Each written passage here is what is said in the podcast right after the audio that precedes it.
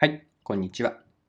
いつもありがとうございます。今回が初めての方はよろしくお願いします。ただ翼です。この配信はビジネスセンスを磨くというコンセプトで毎日更新をしています。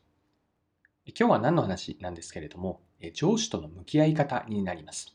特に苦手だなと思う人が上司になった時に、どういうふうに対応すればいいか、どんなこう心の姿勢、マインドセットですね、持っておけばいいのかについて、皆さんと一緒に掘り下げて考えていければと思っています。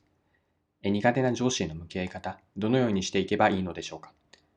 それでは最後までぜひお付き合いください。よろしくお願いします。はい、え今日は上司への向き合い方についてです。特にこう苦手だなと感じる人が上司になった時に、まあ、どういうふうな姿勢でいればいいかについて、リスナーのあなたと一緒に考えていければなと思っています。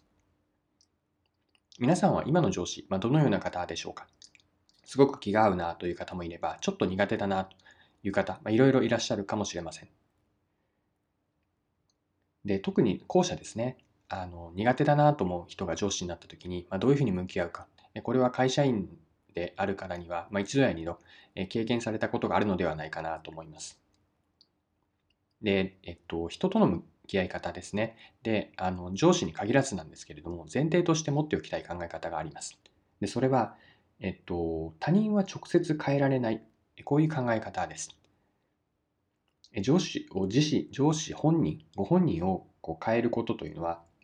本質的にはできない。これを前提として、じゃあ自分はその前提においてどうすればいいか。これをこの後見ていきたいなと思っています。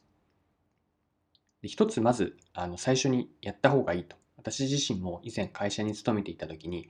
えっと、まあ、上司ではなかったんですけれども、会う人、会わない人がいました。で、その時に、じゃあ会わないとは具体的にどういうことなのかというのをまず言語化してみるといいです。これなんとなく合わないと感じることがあったとして、じゃあそれは何なのか。自分の言葉で、あの仮に人に説明するとすると、なぜ合わないのか。これを言語化しておくといいです。で言語化の例なんですけれども、これは自分の、私自身の場合ですね、もしこういう人が自分の上司だったら、それは合わないだろうなという人を考えてみました。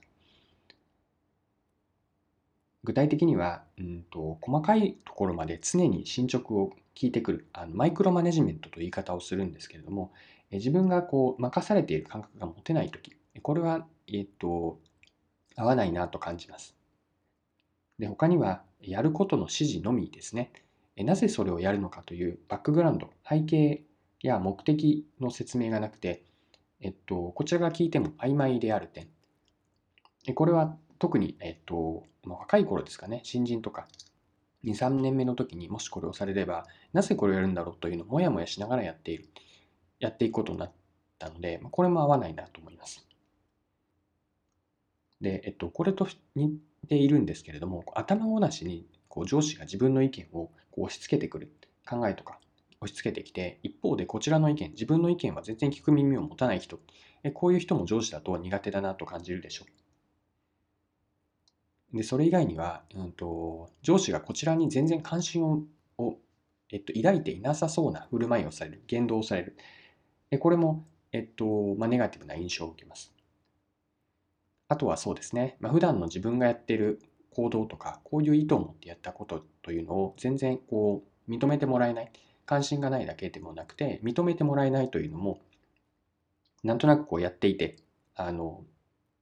うん、きっと、うんまあ、精神的に嫌だなというふうに感じるでしょう。まあ、以上のような人がもし自分の上司だとすると、まあ、それは付き合いにくい、まあ、苦手だなというふうに感じます。で、これまでの、うん、と話をまとめて、つまり、うんと、自分がここまで言ってきたことは2つでした。ま前提としては他人は直接変えられないこと。まその中で自分はどうするか。でまず第一歩としては、じゃあ苦手だなと思う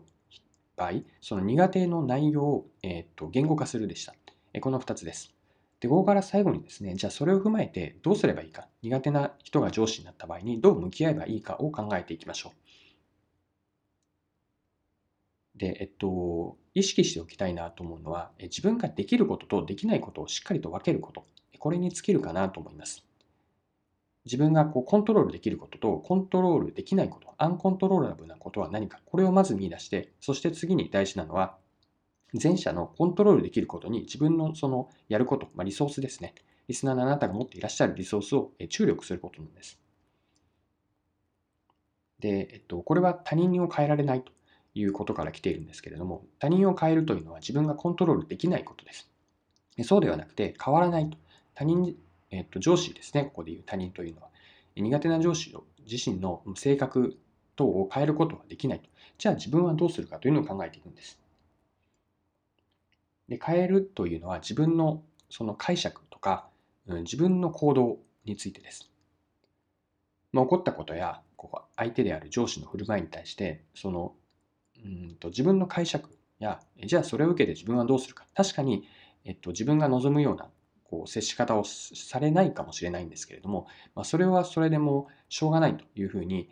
うん、と割り切って、まあ、自分のやることに集中するこれでいいのかなと思います。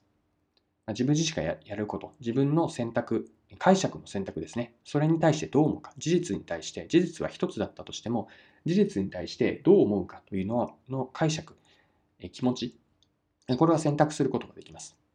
もし選ぶのであれば、より自分がポジティブに、なるべくこう、ストレスが少なくなるような解釈の仕方、これを考えていくといいのかなと思います。で、最もこのやり方というのは限界があって、そうは言っても、えっと、自分の解釈には、えっと、幅があります。でその時には、えっと、もうしょうがないと距離を取って割り切るといったような、うんと、捉え方もして、なるべくこう、あなた自身を守るように、自分で自分を守るという感じですね。なるべくストレスを、え下げる接し方。必要最低限でビジネスライクに付き合うというのも選択肢の一つだと思います。最終的に、えっと、自分を守れるのは、まあ、自分自身でしかないというふうに考えることも大事で、そのためには、まあ、解釈をえっと、コントロールする。距離を取る。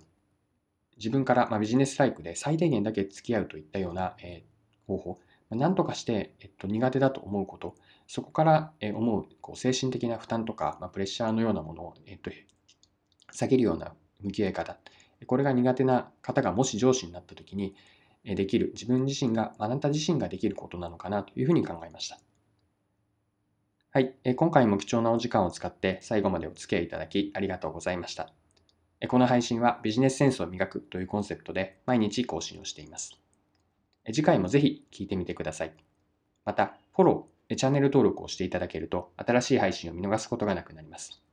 まだの方はぜひチャンネル登録、フォローをよろしくお願いします。それでは今日も素敵な一日をお過ごしください。